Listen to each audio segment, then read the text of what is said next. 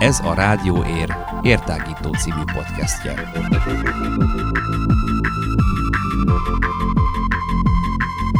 Hallgassatok ránk bárhol, bármikor. Érhangja.ro per rádió.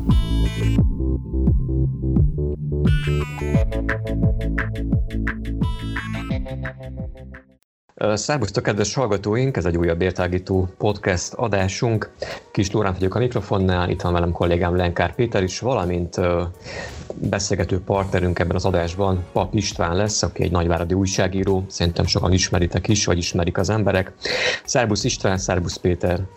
Sziasztok, és üdvözlöm a hallgatókat! Sziasztok, én is üdvözlöm a hallgatókat! Arról fogunk csevegni ebben a, hát nem tudnám belőni mennyi időben, de lehet ez fél óra vagy egy óra is, majd kiderül a végére. Arra legyünk, vagy arra vagyunk kíváncsiak, illetve az lesz a témánk, hogy a jelenlegi koronavírus járvány kapcsán milyen dolgok következhetnek majd, miután ez az egész le fog csengeni. Tehát egy ilyen kicsit ilyen mi lenne, ha kategória is bejön ebbe a képbe, illetve magának a járványnak a időbeliségében tekintve azról is szeretnénk beszélgetni egy kicsit, hogy mondjuk a különféle európai államok, illetve az Európai Unió is hogyan reagáltak a járványra. És akkor, mint mondtam az előbb az első gondolatban, azt vizsgálnánk még, ha már mondhatjuk azt, hogy vizsgálódunk, nem tudom, hogy milyen következményei lehetnek a járványnak gazdasági, szociális, munkavégzésbeli vagy oktatásbeli téren, úgyhogy én bedobnám ezt a labdát akkor így erre a virtuális térre.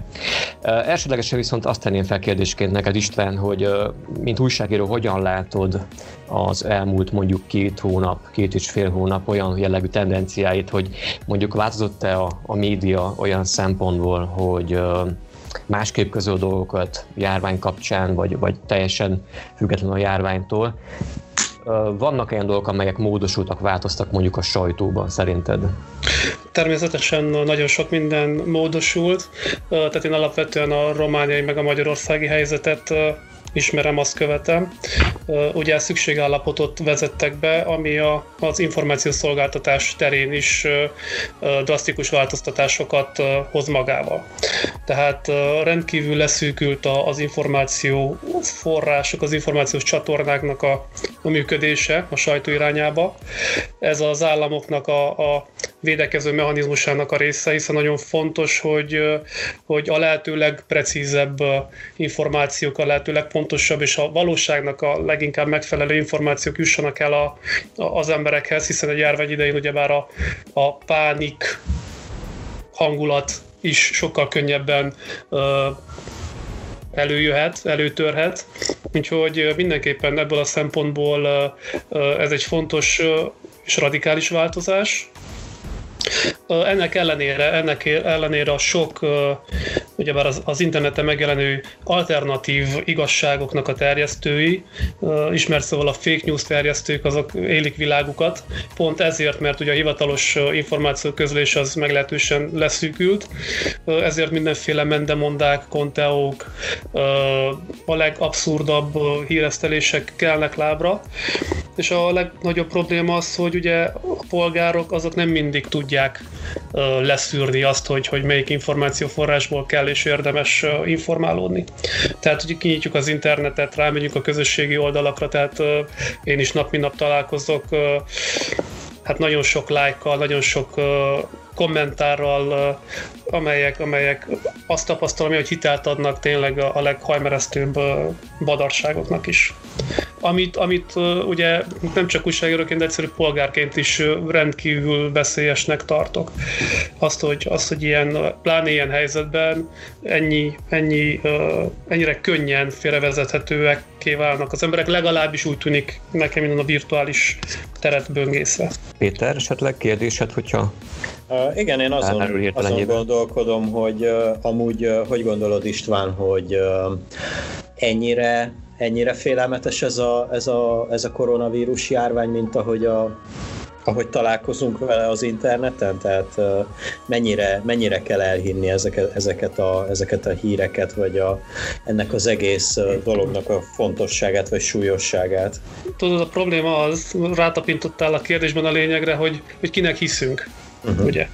Tehát most vagy elhisszük azt, amit az egészségügyi világszervezet, amit a, az országoknak a hivatalos információ közlői, a kormányok közölnek, vagy elhisszük azt, amit a, amit a lájkvadász blogok és, és kamuportálok sugároznak, vagy akarnak elhitetni.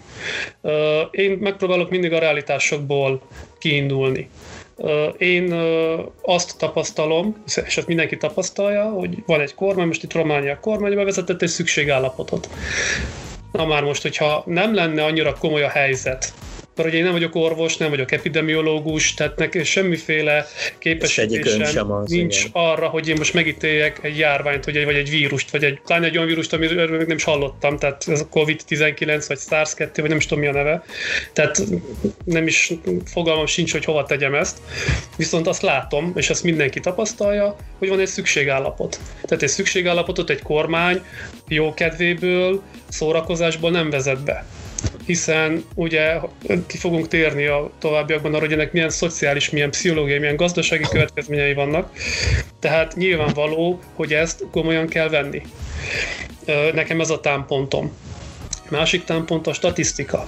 Tehát az, hogy Európába egy hónap, másfél hónap alatt azért hullanak az emberek, mint a legyek, és az orvosoknak a nyilatkozatait, ha vesszük, tévényilatkozatok, rádiónyilatkozatok, tehát névvel, arccal, funkcióval nyilatkozó emberek, akik nem áll kamu portálok mögé bújnak, hanem hiteles információforrásokban nyilatkoznak, és azt mondják, amit mondanak, hogy sok beteget nem tudnak kezelni. Olyan dolog, találkoznak most orvosi praxisuk során, amivel eddig életük folyamán nem találkoztak. Tehát ezek mind azt bizonyítják, hogy nem hogy komoly, hanem rendkívül komoly problémáról van szó, amelyet mi egyszerű emberek ebből, ebből a szempontból most ebben a szituációban egyszerű emberek is megpróbálunk túlélni.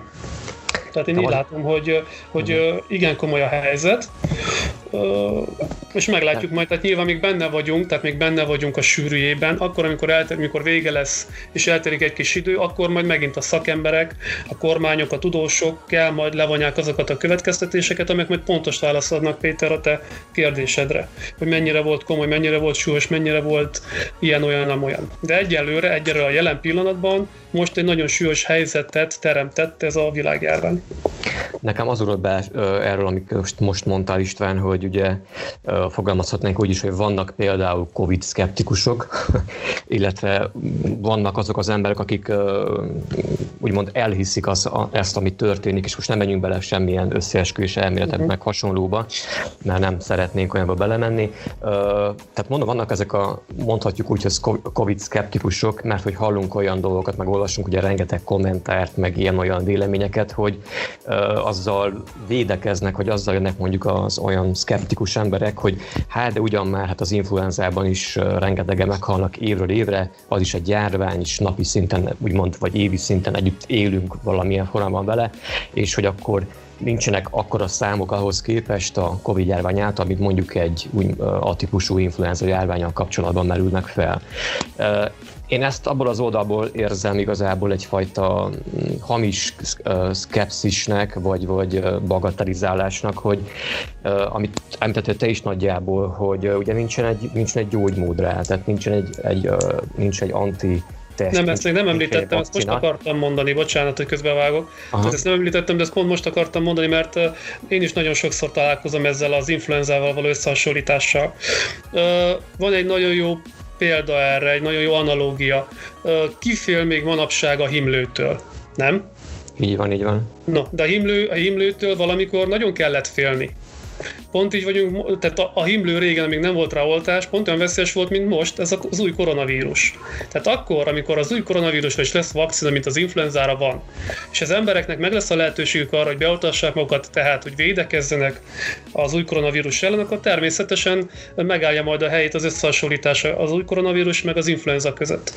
Tehát addig, ameddig nincs vakcina, addig, ameddig a tudományos világ azt nyilatkozza, hogy, hogy fogalma sincs, hogy, hogy meddig tart a járvány, hogy mennyi a lappangási idő, hogy milyen szövődmények jöhetnek még, hogy újrafertőzések vannak, holott normális esetben nem kellene legyenek, etc. etc.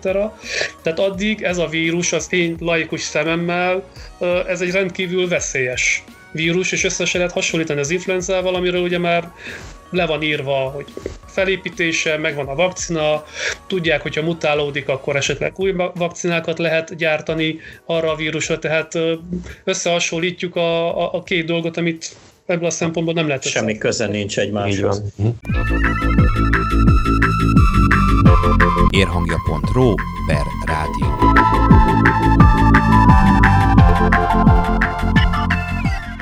Amúgy, amúgy azt azért tisztázzuk, hogy ezt azért sokan hallottuk, illetve valamilyen szinten el, elfogadott tény, hogy azért egy bizonyos szintű elhatárolódása az embernek, aki mondjuk megkapja ezt a koronavírust, ugye, ha jól tudom, akkor ez két hét alatt azért kiéli magát, vagy, vagy elveszti a, a fertőző képesség. Igen, és hogy szerintem az a legfontosabb, hogy, hogy ne higgye mindenki azt, hogy aki elkapja ezt, attól meg is fog halni.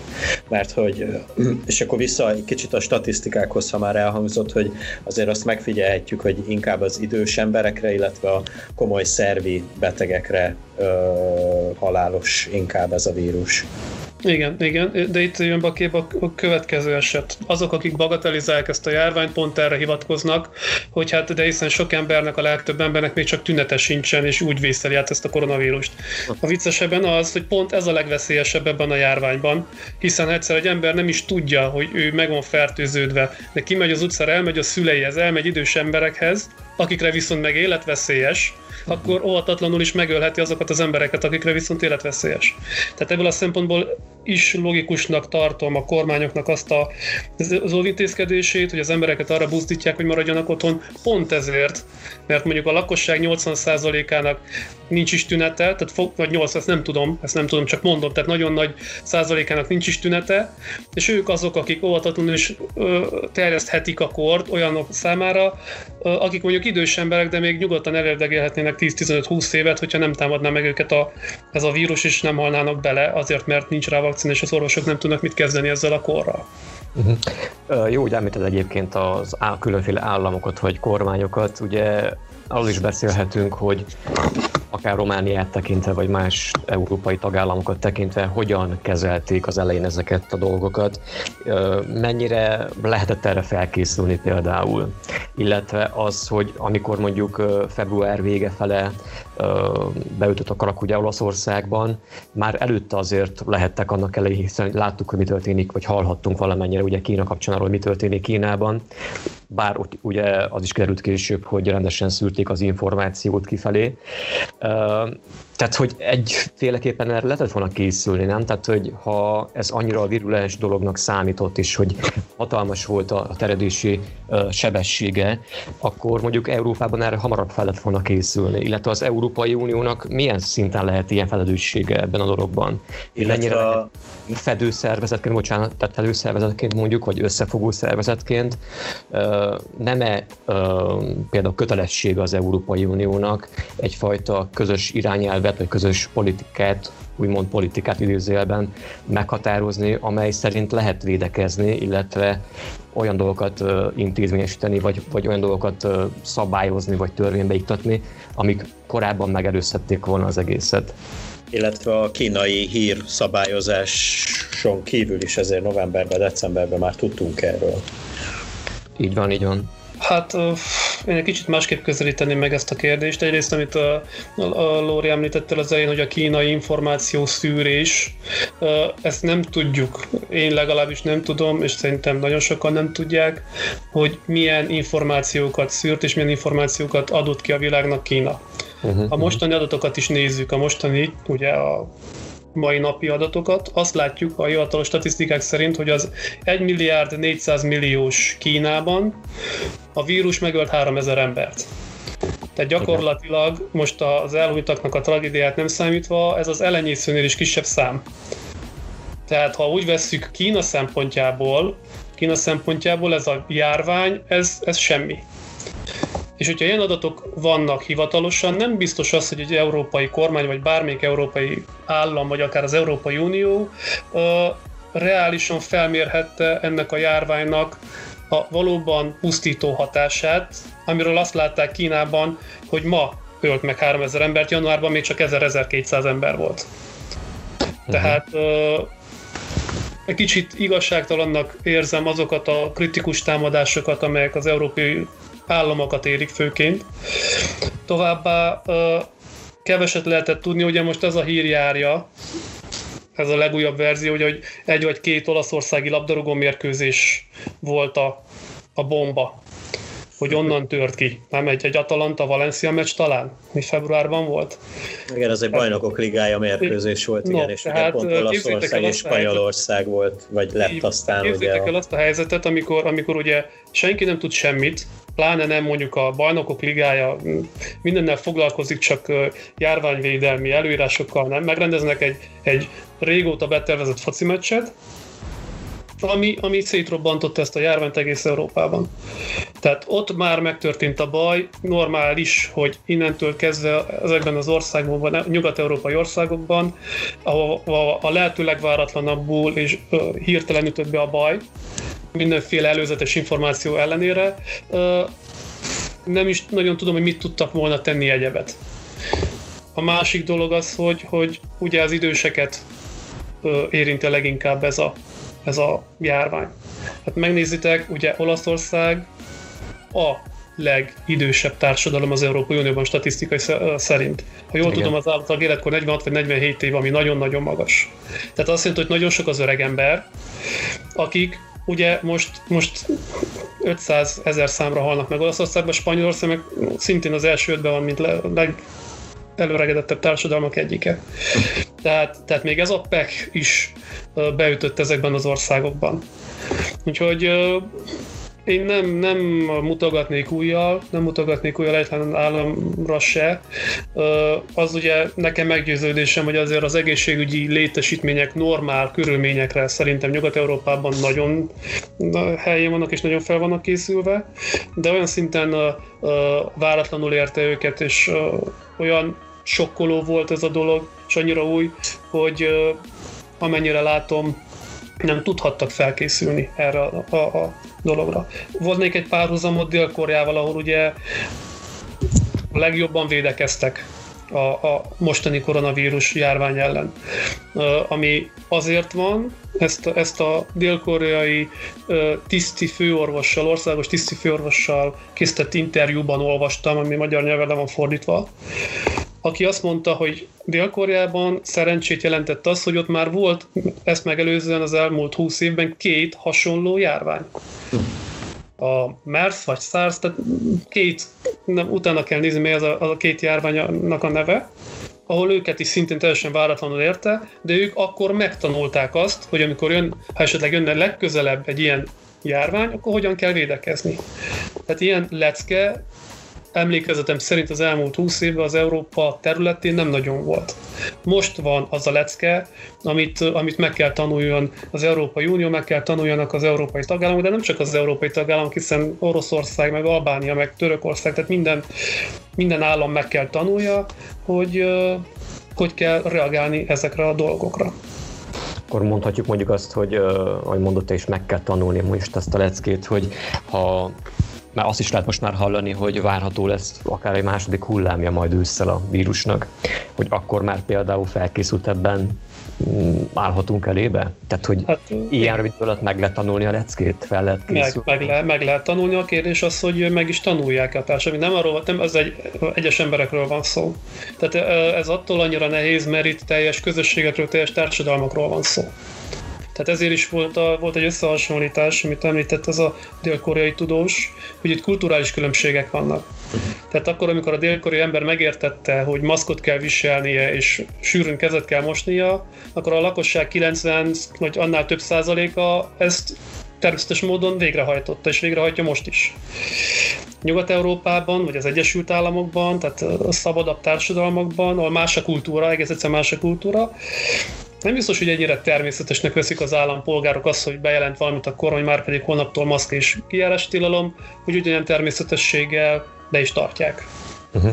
Vagy ott van a európai példaként mondjuk Svédország, ahol meg abszolút szabad elvűen Igen, ezt én, az is, ezt én is fel akartam hozni, igen. És ugye egy teljesen példát. Hm, igen, egy teljesen más. Ez nem, nem, nem, rossz a szabad elvű, tehát hát itt, a... itt egy más filozófia, egy más járványügyi filozófia, ami normál járványok esetében működni szokott. Tehát ha, megint csak hangsúlyozni hogy nem vagyok én járványszakértő, de utána olvasva rájöttem, meg megtudtam én is, hogy van ez a nyári immunitás nevezetű fogalom. Igen, hogy igen. egy társadalom, egy közösség akkor van a legjobban, leginkább biztonságban egy járvány ellen, hogyha nagyon sok antitest minél több emberben kialakul. Már pedig ez hogy alakulhat ki, hogyha bekerül nem az emberek szervezetébe az az antitest.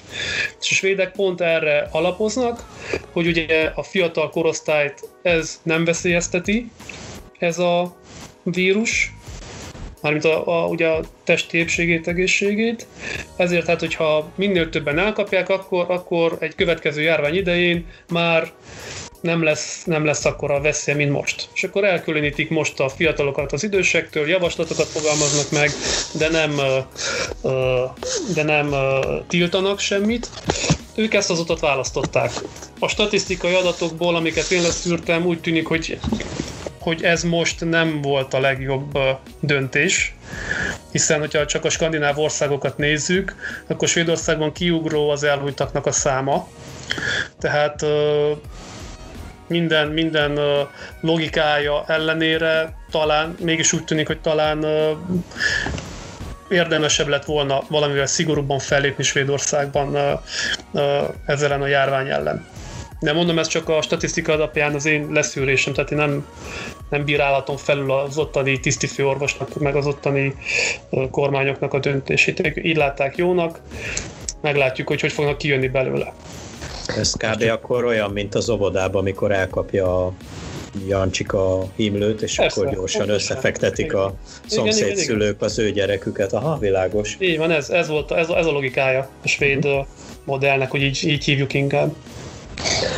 Ursula von der Leyen azt mondta ugye az Európai Bizottságnak az elnöknője, hogy egy újabb Marshall terv lenne szükség majd, hogy ki másszon Európa ebből a hát előre jósolt gazdasági válságból.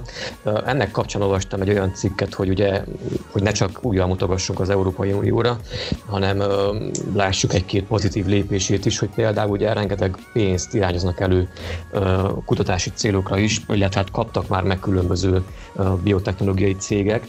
Ilyen az egyik, ami Németországban van a Türingi, Türingiai? Türingeni, igen, bocsánat, Türingeni CureVac nevű cég, illetve van még egy másik német cég is, a BioNTech.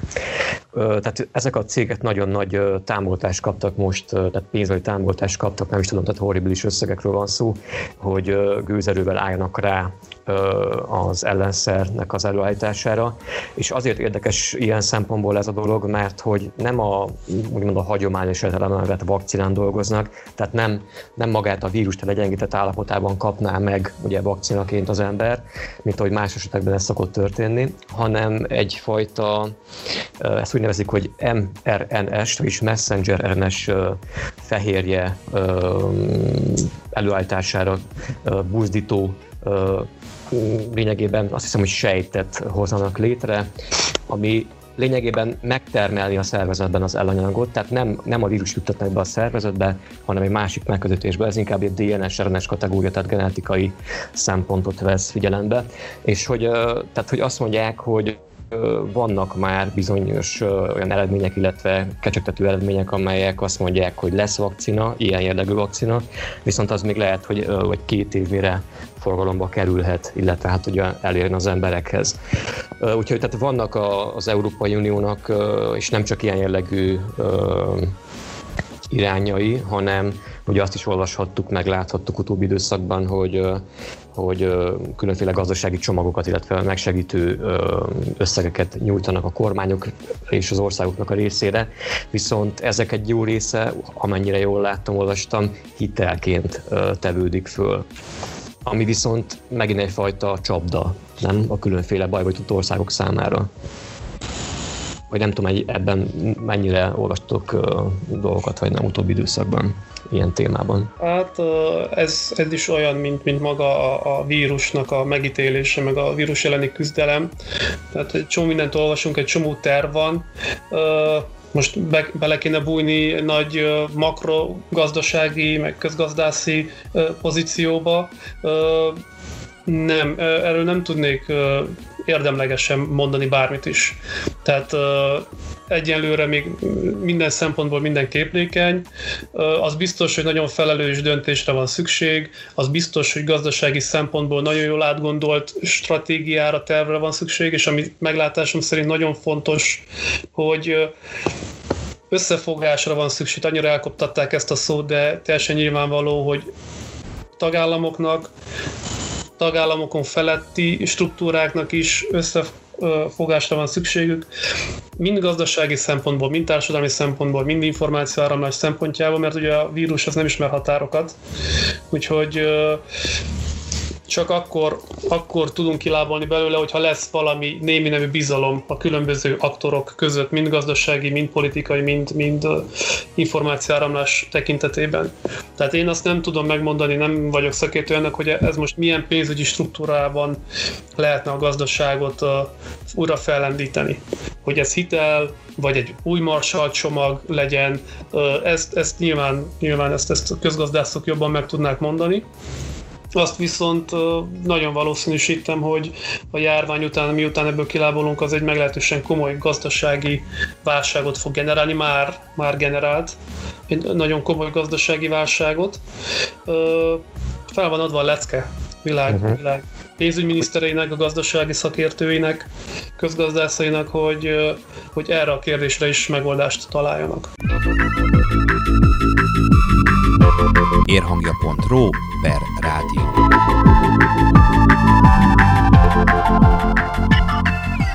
Úgy jó, hogy említed a bizalom szót, nekem az jutott eszembe, hogy hát ugye utóbbi két hónapban lettek zárva nem csak a lényegében a belső határok Európában, az Európai Unióban, hanem maga úgymond kifelé, tehát kül, hát külpolitikai szempontból is ugye Európa lezárta a határait eleve. Tehát, hogy nem, tehát nem jöhet be például nem európai állampolgár az Európai Unió területére. Uh-huh. Tehát nincs szabad mozgás, ugye.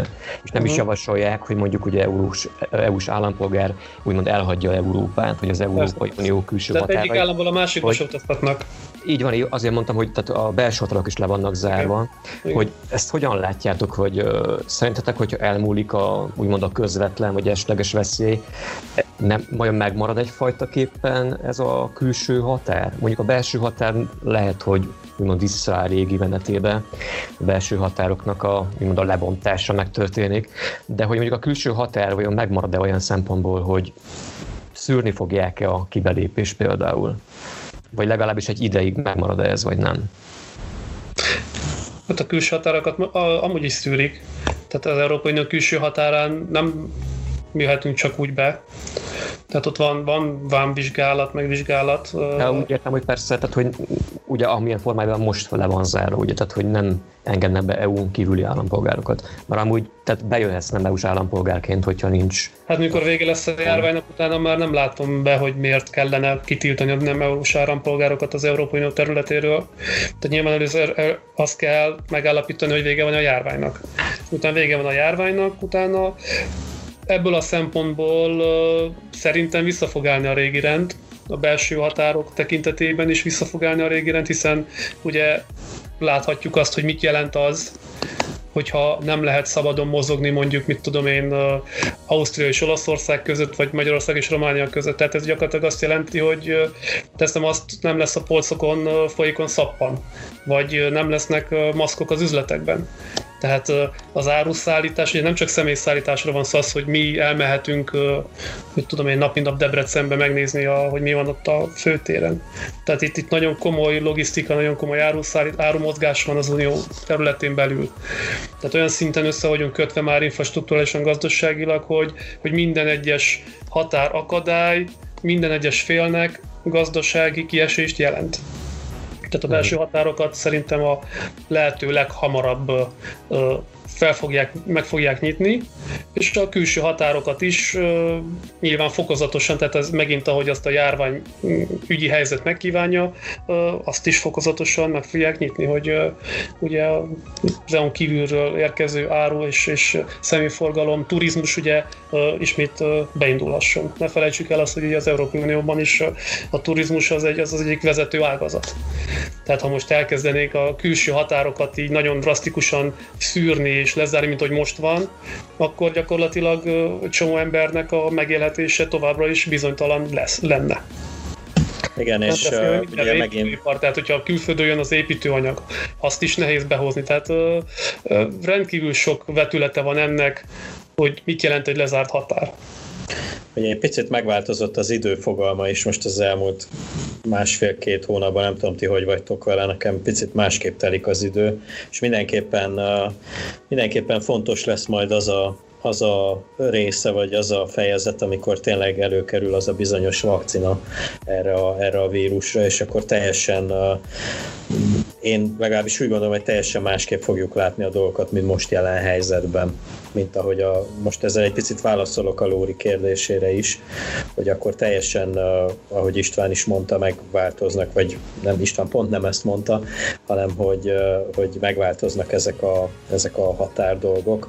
Viszont nekem az a kérdés fogalmazódott meg a fejemben, nem tudom, ti ezt hogy látjátok, hogy, hogy tulajdonképpen ez a vírus szerintem ez, ez valamilyen szinten csak egy katalizátora annak a jelenségnek, hogy valami muszáj volt történjen a, ebben, a, ebben a akár gazdasági, akár politikai, akár társadalmi világunkban, amiben élünk most már, mit tudom én, húzunk egy vonalat mondjuk a második világháború óta. Tehát, hogy az alatt a 80 év alatt eltelt egy, eltelt 80 év, jó, ez logikus, de hogy felépült egy valamilyen rendszer, ami, ami nem feltétlenül működött jól, és most ez, most ez nagyon meg fog változni. Ti ezt hogy látjátok, vagy mennyire értetek ezzel egyet? Hát mondjuk ez a 80 éves határ ne, nekem nagyon soknak tűnik, hiszen 45-ben még egy, egy modern világban éltünk, a modernizmusnak a saját eszközeivel, de azért már akkor is volt egy hidegháború, akkor is voltak, amiatt lejelent, és akkor is volt egy 68-as, hát hogy mondjam így, ideológiai robbanás, akkor is volt egy kommunista rendszer, volt egy rendszerváltás. Akkor, akkor legyen 90 óta, vagy 80. 90 az szerintem a 90 az jobb, a 90 az jobb határmódosítás, mert tulajdonképpen ugye a, a hidegháború végeztével beszélhetünk a posztmodern és a globális társadalom kialakulásáról. Tehát ami 2020-ban van, az, az gyakorlatilag ö, ö, olyan szinten más ö, világ, mint ami a másik világháború után volt, mint, mint tudom én, mint mondjuk Amerika felfedezése. Tehát egész más volt az egész világ Amerika felfedezése előtt és után. Ma már egy, ugye a közhelyszerű képpel élve, ma már nem pusztán egyszerűen földön élünk, egy földgőn élünk, hanem egy világfaluban élünk. És ez a járvány ezt bizonyítja tökéletesen, hogy Wuhanban valaki vesz egy, mit tudom én, egy dobzoska pecsenyét, és rá három hónapra Olaszországban meghal 20 ezer ember. Tehát ezt jelenti a globális világ, amelyben a, a határok, mármint a, a szellem, tehát a, a térbeli határok, nem az ország határok. A térbeli határok, a kommunikációs határok teljes mértékben eltűntek. Ezzel szemben mindenféle kapcsolat létesült a világ legtávolabbi pontjai között. Gazdasági kapcsolatok, kommunikációs kapcsolatok, sportkapcsolatok, amit el tudtok képzelni. Úgyhogy ez a járvány rávilágított arra, hogy mennyire, mennyire összefügg ma már minden a világon. Hogy mennyire posztmodern vagy globalista, globális világban élünk, nagyon fontos, hogy tehát globális világban élünk. És ez, ez nem lehet ezeket a kihívásokat úgy kezelni, hogy na jól van, akkor visszatérünk a kétütemű autóra, vagy visszatérünk a vitorlás hajókhoz. Ugye? Tehát az, hogy ma már egy repülőgéppel, mit tudom én, 10 óra alatt megteszem az utat Sánkháig, ami azt is feltételezi, hogy behordom a koronavírust, tehát nem fog az megtörténni, hogy akkor ezután csak vitorlásajokkal járunk, hogy három hónapig tartson az út. Tehát ezeket a kommunikációs eszközöket, ezeket a világot összekötő eszközöket a jövőben is használni fogjuk. Most arra kell megtalálni a választ, hogy ebben a mai helyzetben, amiben vagyunk, és ami nem fog változni, ez még csak tovább fog fejlődni, tehát még gyorsabb eszközeink lesznek, még több összeköttetés fog teremtődni, pusztán a fejlődés miatt, pusztán a, technológiai fejlődés is ezt fogja hozni magával. A gazdasági érdekek ezt fogják magukkal hozni, hogy egyre több lesz az összeköttetés. Tehát ebben a globalizálódó világban, egyre inkább összekötődő világban kell megtalálni a választ arra, hogy oké, okay, mi van akkor, ha jön egy koronavírus? Mit csinálunk? Dél-Korea a maga szintjén valamilyen szinten megtalálta a választ, vagy az lesz, hogy lesz egy ilyen vezér állam, amelynek a példáját átveszi a többi, vagy lesz egy nemzetközi stratégia, vagy mindenki fog megint a maga útján járni, ezt, ezt, ezt nem tudom, de hogy nyilvánvaló, hogy még lesznek járványok, nyilvánvaló, hogy ilyen kihívások továbbra is lesznek, ez, ez egyértelmű, és ezekre kell megtalálni a, szerintem a közös és összehangolható válaszokat. Készült korábban egy olyan film, egy olyan science fiction, aminek az a cím, hogy amikor megállt a Föld. Nem tudom, hogy láttátok-e, vagy hallottatok erről a filmről. Az jut eszembe ennek kapcsán, hogy van ennek a... Mert ugye egy kicsit azért megállt a Föld utóbbi két hónapot tekintve. Tehát például, ahogy talán Peti szerintem arra utaltott némileg, hogy ugye egy olyan, állapotot, olyan állapottal találkoztunk, amilyennel még nem találkoztunk eddig. Tehát, hogy tényleg úgymond szinte megállt az élet, ha kinéztél az utcára, nyilván azért az élet folyt online verzióban, meg azért működtek bizonyos gyárak, meg intézmények, meg ez meg amaz, de hogy az a megszokott tempójú élet az úgy leállt. Uh-huh. Ennek, ennek van egyfajta keserű romantikája amúgy szerintem. mondjuk, hogyha kivegyek sétáltatni a kutyát, vagy elmentem boltba vásárolni, azért úgy olyan volt, hogy ki volt halva az utca fényes nappal. És ez az ember számára egy szokatlan állapot, illetve, hogy ennek, a, ennek az egésznek egyfajta olyan pszichológiai vetülete is lehet az emberre, meg a bezártságnak, a karanténhelyzetnek, hogy ennek is meg lesznek még a, a folyamányai a jövőben szerintem. Tehát olyat is hallottunk, ugye, vagy tudunk olyanról, hogy jelenleg is folynak olyan dolgok, hogy akkor lehet telefonos segítséget kérni otthonról, például hogy lehet beszélgetni pszichológussal, vagy tanácsadást kérni, vagy hasonlók, mert hogy az emberre, és akkor kicsit rátérve az emberre, mint az elszenvedőjére ennek az egész helyzetnek, hogy ezt az emberek hogyan élik ugye meg, és hogy ennek mi lesz a, a folyamánya majd a jövőre nézve. Tehát, hogy képesek leszünk-e mondjuk fejbe hogy visszaállni a, a régi jó ritmusra, nem tudom, jó az a régi ritmus, hát vagy sebesség. Erre, erre hadd mondjak egy saját példát, a saját tapasztalatomból, ami pszichológia, ugye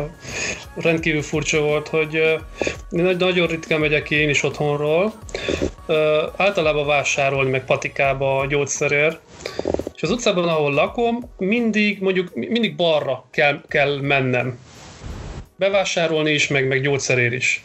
És valamelyik nap, tegnap vagy tegnap előtt ki kell, kifizettem a, a rezsi költségeket. Uh-huh. Még az utcát, tehát amelyhez nekem jobb oldalra kellett elindulnom az utcán néhány száz métert. És hiszitek, ha nem, hogy én mondjuk egy-másfél hónapja kiléptem a tömbházból, és nem indultam el jobbra, most, hogy elindultam jobbra az utcámon, azt éreztem, hogy nem is, nem is abban az utcában megyek, ahol élek. Uh-huh. mint hogy idegen környéken jártam volna, holott a saját tömbházamtól mentem el 10-20-100 métert. Tehát ilyen, ilyen megdöbbentő pszichológiai hatásai vannak ennek a bezártságnak. Ami én csak megfigyeltem, és, és kicsit megdöbbentem, de rajta, de vannak emberek, akik, akik még nem is tudom milyen reakciókat vált ki belőlük ez, ez a ez a bezártság, és ebből a bezártság, ezzel a bezártsággal járó rendkívül furcsa érzés. Tehát itt pszichológiailag is nagyon-nagyon megviseli az embereket. Ez, a, ez a, az ember habitusától nagyon-nagyon idegen életmód, amire most rá vagyunk kényszerítve már, már ugye több mint egy hónapja. Úgyhogy természetes, tehát ez, amit említettél, hogy telefonos segítség, tehát ezek a legtermészetesebb dolgok. Tehát igen, minden eszközt meg kell ragadni arra, hogy, hogy az embereknek ezt a pszichológiai nyomást, amit ez a bezártság jelent, valahogy oldjuk, és oldják a, a többi emberek, az intézmények, szervezetek. Úgyhogy ebből a szempontból pedig egy nagyon jó teszt az, hogy mennyire szolidárisak az emberek mondjuk kis közösségekben. Tehát mennyire működik az, mennyire jövünk rá arra, a saját tapasztalatunkból, hogyha érezzük magunkon, hogy mennyire borzasztó a bezártság, mi rájönk arra, hogy mennyire borzasztó lehet a szomszédunkban lakó néninek a bezártság. Ugye, aki lehet egyedül van, idős, és csak két órát mozdulhat ki otthonról, hogy vagy eszünkbe jut-e, hogy, hogy akkor viszek neki is egy kenyeret, vagy, vagy leteszem az ajtó elé, tehát hogy valahogy segítsek neki. Eszünkbe jut-e ez a szolidaritás gesztus, vagy, vagy megpróbáljuk mi magunk túlélni. Tehát ebből a szempontból is ez egy jó teszt, kis közösségeknek, nagyobb társadalmaknak egyaránt, hogy mennyire figyelünk oda egymásra ezekben a ezekben az meglehetősen durva napokban. Ez, ez az a teszt, ami, ami, ami nagyon pozitívan is ö, elsülhet. Tehát nyilvánvalóan ebben bízok, hogy, ö, hogy a közös baj, közös baj mindig, mindig összekovácsolja az embereket. Hát most egy közös bajban vagyunk. Reméljük, hogy ez is, ez is valamilyen szinten összekovácsoló erejű lesz. És akkor, amikor pedig ugye megint jön egy vírus vagy egy járvány, ami óhatatlan, akkor már ebből a szempontból is jobban felkészültek leszünk. Hogy már, már valamilyen szinten rutinszerűvé válik az, hogy na rendben van, most jobban oda kell figyeljünk a, a másik emberre is. Érhangja.ro per rádió.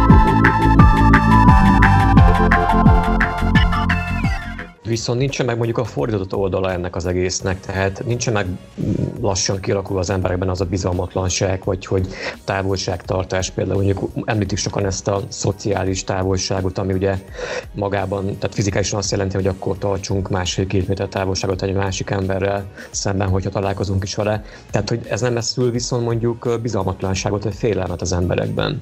Hát, hogy, hogy röviden válaszoljak, de Ugye? tehát nyilvánvaló, tehát nyilvánvaló ez egy, két, ez egy kétesélyes játék. Tehát vagy, vagy nő a bizalom, vagy nő a szolidaritás, vagy nő a bizontalanság, nő, tehát ugye jósok nem vagyunk, én legalábbis nem vagyok jós. Én felvázoltam a pozitív szenáriót, te felvázoltad a negatív forgatókönyvet. Persze, hogy ez is benne van. Persze, hogy ez is benne van, ez is egy kulturális meghatározottság. Egész szerintem egész más képpen reagál egy ilyen helyzetre mondjuk egy, egy dél-koreai vagy egy vietnámi ember, mint egy braziliai őslakos, vagy mint egy ö, spanyol polgár, vagy mint egy mint egy kanadai idős ember. Tehát ebből a szempontból még nincs globalizáció, tehát az emberek még nem, nem annyira egyformák az egész világon, mint amennyire nekünk innen az internetről böngészve tűnik. Úgyhogy, de igen, mindenféle szenárió elképzelhető. Igen, igen reménykedjünk abban, hogy a pozitív, pozitív verzió fog felerősödni, nem, nem a negatív. Mondok, igen, mond, mond, mond Péter. Én, én, én azt akartam felvetni, hogy ugye mind a munkavégzés, mind, a, mind az oktatás terén, ugyebár most sokaknak kinyílt az internet adta eddig is létező, bár lehet, hogy valamilyen szinten korlátoltabb. Igen. És hogy ez, ez szerinted István vagy Lóri, a te véleményedre is kíváncsi vagyok, hogy ez mennyiben fogja megváltoztatni a, most akkor legyen, legyen elsőképp a munkavégzést, mert ugye, ha jól tudom, vagy jól tippelek, akkor mind a hárman ilyen home office-ból dolgozunk, és tehát e, ezzel arra akarok utalni, hogy mindhárman el tudjuk ugyanúgy végezni a munkánkat, akár otthon, otthonról is. Ezt, hogy ezt, ezt most így feltérképezzük, ezeket a lehetőségeket, lehet, hogy elmaradnak majd a, a nem tudom hány órás munkahelyre, illetve a munkahelyről haza vándorló embereknek a, a sokassága, vagy ott az oktatás, ugye ott is több helyen működik az a kezdeményezés, hogy, hogy tanárok ott hol veszik fel a, az amúgy iskolába leadott leckéket, és akár videó, akár hang formájába jutatják el a diákoknak. Ti ezt hogy látjátok, hogy ez, ez mennyiben változtathatja meg az eddig működő társadalmi életet? Hát vegyük kettő, akkor ugye a gazdaság és az oktatás. Gazdasági téren eddig is megvolt a lehetőség a home office-ra, tehát a munkaszervezésre, ezt minden cég maga dönti el, hogy hogy szervezi meg a munkát, és a járvány után is az elsődleges szempont a gazdasági, pénzügyi érdek lesz. Tehát csak azok a cégek fognak átállni home office-ra, akik kiszámolják azt, hogy ez nekik anyagilag bejön-e, jobb-e, mint, mint a az úgymond klasszikus, hagyományos, munkahelyes megoldás. Tehát ebből a szempontból szerintem a járvány nem fog, nem fog befolyásolni dolgokat. Az oktatás terén pedig szerintem ez, a, ez az online, ez nyilván egy szükségmegoldás, tehát nem szabad a gyerekeket oktatás nélkül hagyni. És járvány idején pompás eszköz az online, pompás eszköz az internet, de csak járvány idején. Tehát itt nem vagyok oktatási szakértő, de szerintem az oktatásban, és különösen a kis korosztályban elengedhetetlen fontosságú a személyes jelenlét. A tanároknak, a tanítóknak, a közösségeknek, a, a, a reális közösségeknek a, a megléte. A közös tanulás. Gyerekek egymástól, tanítótól, tanártól. Tehát ebben a tekintetben sem én legalábbis, tehát nem hiszem azt, hogy, hogy az oktatást hosszú távon befolyásolná ez a járvány. Felsőbb szinteken igen, tehát már érettségi, egyetem, stb. ott már, ott már nyilvánvalóan sokkal elképzelhetőbb, sőt már működik is ez a dolog sok helyen, az online kutatás, az online tanulás. De ez is, ez is szerintem az oktatás hatékonysága lesz a fő szempont a jövőben is, nem pedig a járvány. Tehát uh, szerintem egy járvány ellen nem úgy kell védekezni, hogy folyamatosan úgy élünk, mintha járvány lenne. Uh-huh. Tehát Dél-Korea sem így él hiszen ott is volt két, ugye, két megelőző járvány, hanem úgy kell védekezni, hogy mikor beüt, tudjuk, hogy mit kell csinálni de amikor nincs járvány, akkor nem ülünk úgy, mintha járvány lenne, hanem a lehető leghatékonyabb módszereket próbáljuk alkalmazni a társadalom különböző területén, legyen az gazdaság, oktatás, bármi. Elsőként az oktatást említeném egyébként akkor a kérdésre válaszolva, hogy azon túl, hogy mondjuk, igen, ahogy mondta István is, hogy ilyen kényszerhelyzet szülte ez a dolog, hogy online platformokon működik jelenleg az oktatás, viszont mindenképpen, mindenképpen látunk el szerintem azt, hogy tehát eleve, eleve az az állapot, amikor nem találkozol a többi gyerekkel, a többi osztálytársaddal, hanem csak az otthoni közegben vagy szüleiddel, illetve ö, online látod a tanáraidat. Tehát ez egy, abszol- egy, egy teljesen úgymond nem egészséges állapot, tehát egészségtelen állapot, hiszen nem csak a felnőtteknek, a gyerekeknek még nagyobb szüksége van arra valószínűleg, hogy, hogy szocializálódjanak, tehát találkozzanak a többi gyerekkel. És ez nem csak az iskolai teret érinti, hanem az iskola utáni játszóteret, vagy az iskola előtti találkozót, amikor összetalálkozunk a haverommal, az osztálytársammal, a kislányal, akiben szerelmes vagyok, vagy hasonló. Tehát, hogy ezek, a, ezek az emberi kapcsolatok azok, amelyek majd később emberi tesznek bennünket. Tehát ez, ez a dolog, ez, ezt nem lehet kihagyni, tehát ezt nem, le, és nem is szabad korlátozni, illetve mm, tehát mindenképpen én azt mondanám, hogy, hogy vissza fog rég, a régi medébe térni, ugye, tehát meg lesz a hagyományos oktatásnak a folytatása, és ha nem is mondjuk kifejezetten ezért, vagy ezzel az indokkal, amit mondtam, hanem ugye, ahogy mondta István is, a, a szemtől szembe a tanárral az interakció mennyire fontos, az, hogy, az, hogy szemtől szembe magyarázza a leckét, vagy, vagy kérdezhess rögtön vissza, vagy látni a másnak a mimikáját, a reakcióját, gesztusait, bármit. Ezek mind elengedhetetlen dolgok ahhoz, hogy, hogy ez rendesen folyjon. És akkor tényleg az a legfontosabb szerintem, és az a felnőtt embereknek az életében is fontos, és akkor itt meg bejön a munkavégzésnek a kérdés, hogy az, hogy közösségi térbe járunk, legyen az munkahely, vagy, vagy egy kocsma, vagy sörözés, vagy ugye kivízjáték esténként, hétfőnként, ez mind olyan dolog, ami, ami muszáj visszatérni a régi medrébe. Tehát ez, és ugye van, aki végezhet ezek után is otthonról munkát, hiszen van, akinek lesz erre lehetősége, viszont rengeteg olyan iparág van, amelyet nem lehet így folytatni, vagy végezni. Ez az építőipartól, élelmiszergyártáson keresztül X, Igen, azt X, online X elég nehéz. Igen. Tehát, a turizmus, igen. ugye vagy a turizmus virtuálisan bejárhatjuk ugye a világot, de hát az mégsem ugyanaz, mint hogyha ott vagyunk a fizikai valóságban.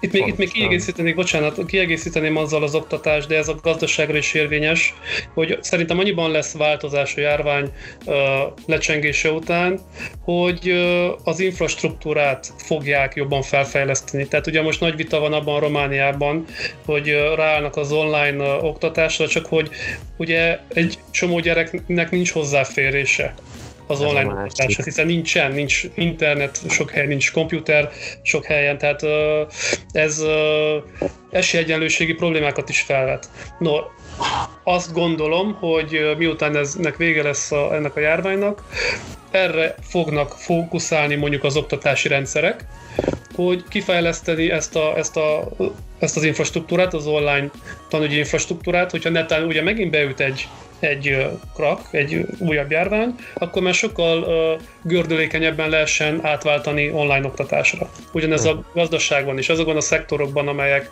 most át kellett álljanak home office-ra, nyilván most ők is érdemesnek fogják tartani azt, hogy befektessenek ebbe a ebbe az infrastruktúrába, hogyha jön egy következő járvány, akkor, akkor sokkal könnyebben át lehessen állni. Tehát ebből a szempontból szerintem lesznek változások, és ez elég komoly változásnak tekinthető, de az életmód az, az szerintem nem fog túlságosan sokat változni, hiszen ugye az ember azért él úgy, ahogy él, mert úgy szeret élni, úgy természetes élni, ahogy él.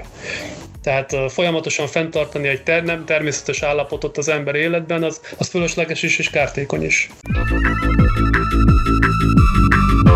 Érhangja.ro per rádió.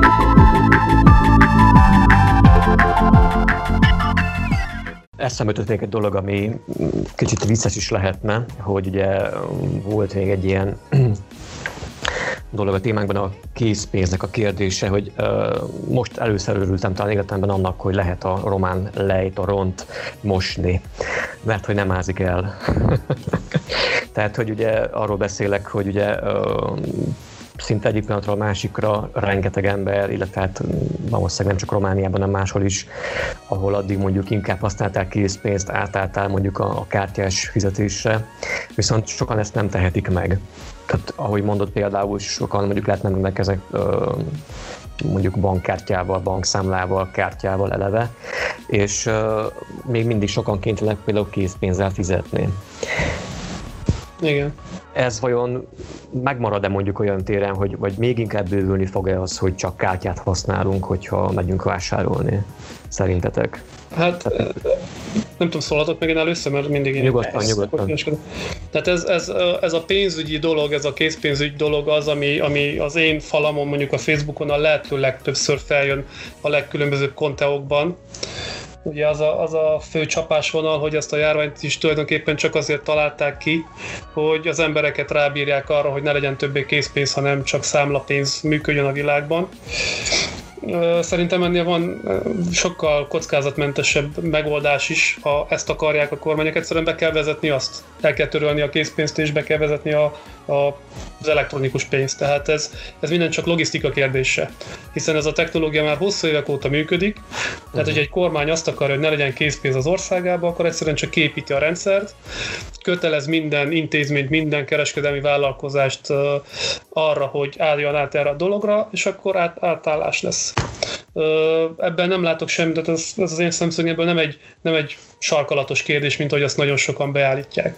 Igen, igen, igen.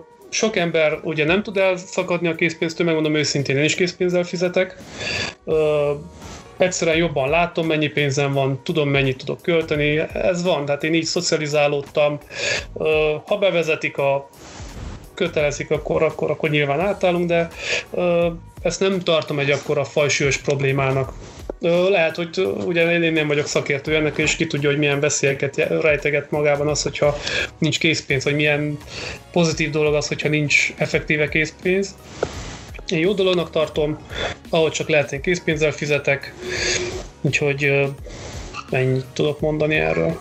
Ezt is oda lehet sorolni a az előbb említett internet, illetve oktatás, meg stb.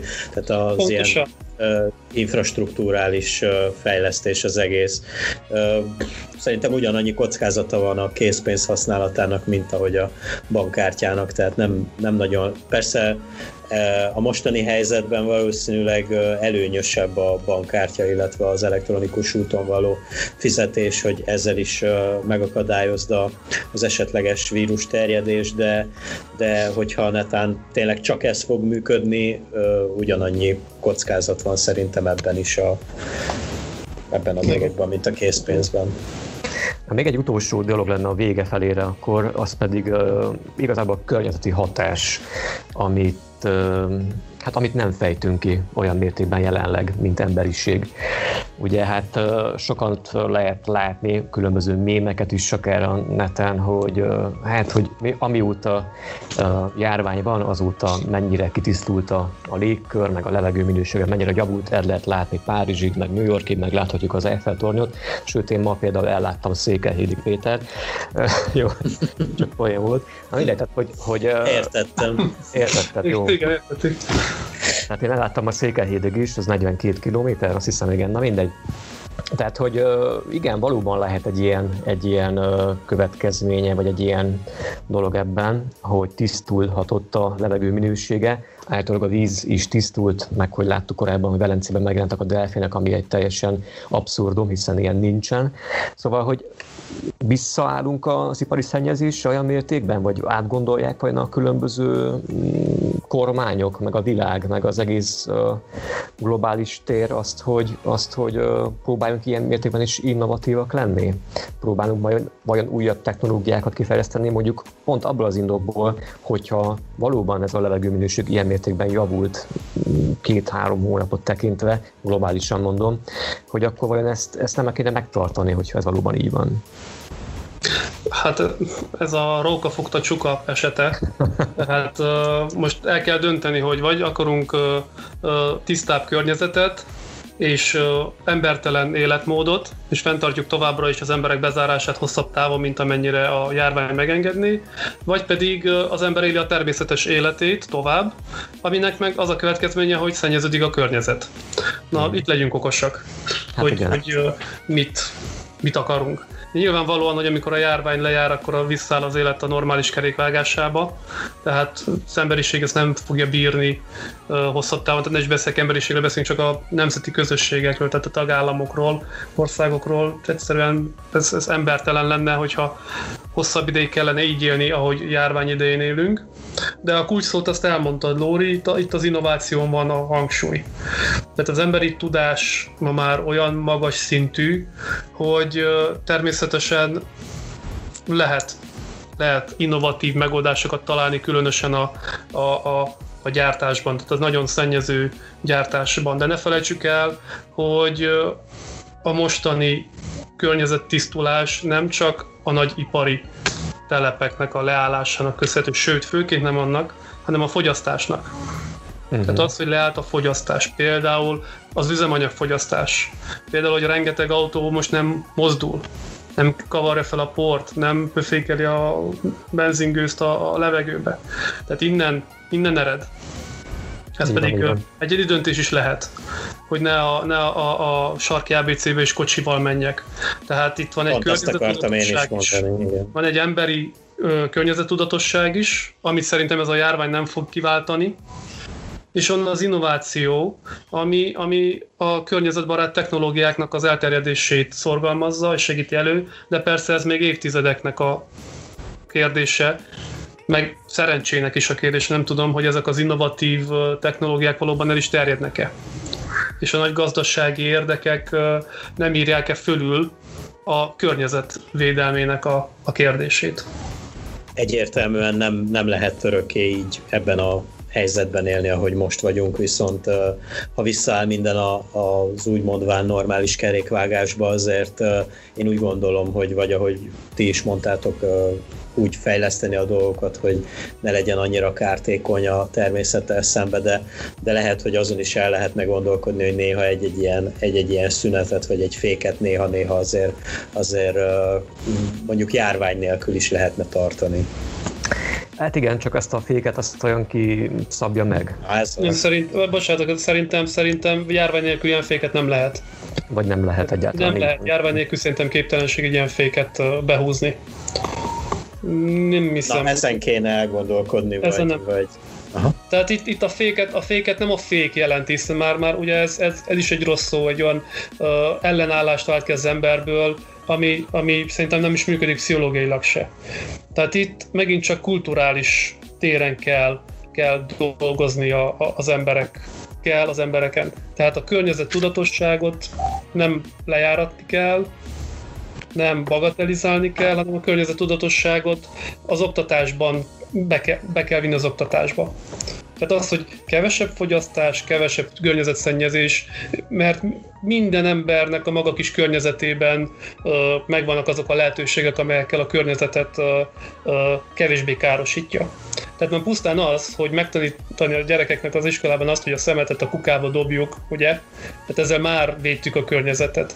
Azt, hogy a sarki ABC-ben nem a kocsival megyünk, hanem mondjuk megpeljük mondjuk 100 méterről a, a húst meg a paprikát, ezzel is már valamit tettünk a környezetért. Azért, a, a, azzal teszünk, hogyha ez globális szintre, tehát nagyon nagy szintre el tud jutni ez a fajta környezettudatosság. De fékekkel, meg embereknek a bezárásával nem, nem, nem, nagyon sok a kár. Tehát nagyon sok a kár, tehát a környezetnek a, a felfrissülése mellett azért nagyon sok kár is keletkezik. A járvány, tehát pusztán a járványon kívül is. Amit szerintem, ez egy olyan ár, amit szerintem nem kell megfizessen az emberiség azért, hogy jobb környezete legyen. No rendben. Azt javasolnám egyébként, hogy nem tudom, mondjuk térjünk vissza fél év múlva, vagy karácsony előtt például, az majdnem ott van már. Tehát mondjuk térjünk vissza karácsony előtt egy olyan beszélgetés erejéig vissza, hogy nem mondom, hogy hallgassuk meg magunkat majd újra, hogy mit beszéltünk most, viszont beszélgessünk majd akkor úgy, hogy lássuk azt, hogy mi történt azóta.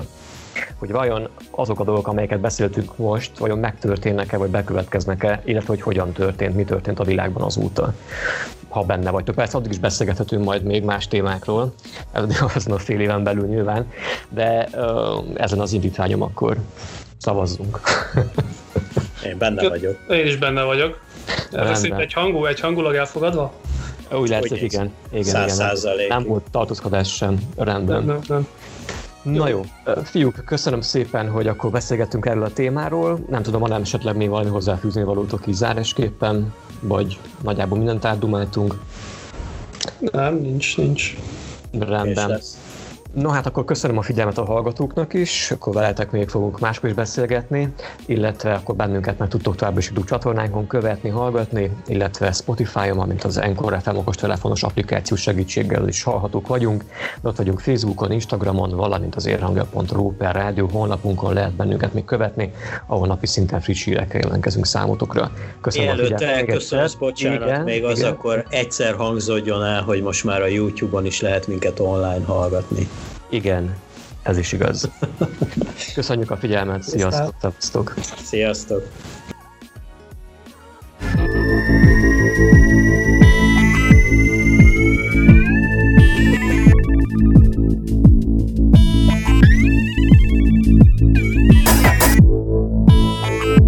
Ez a Rádió Ér értágító című podcastje.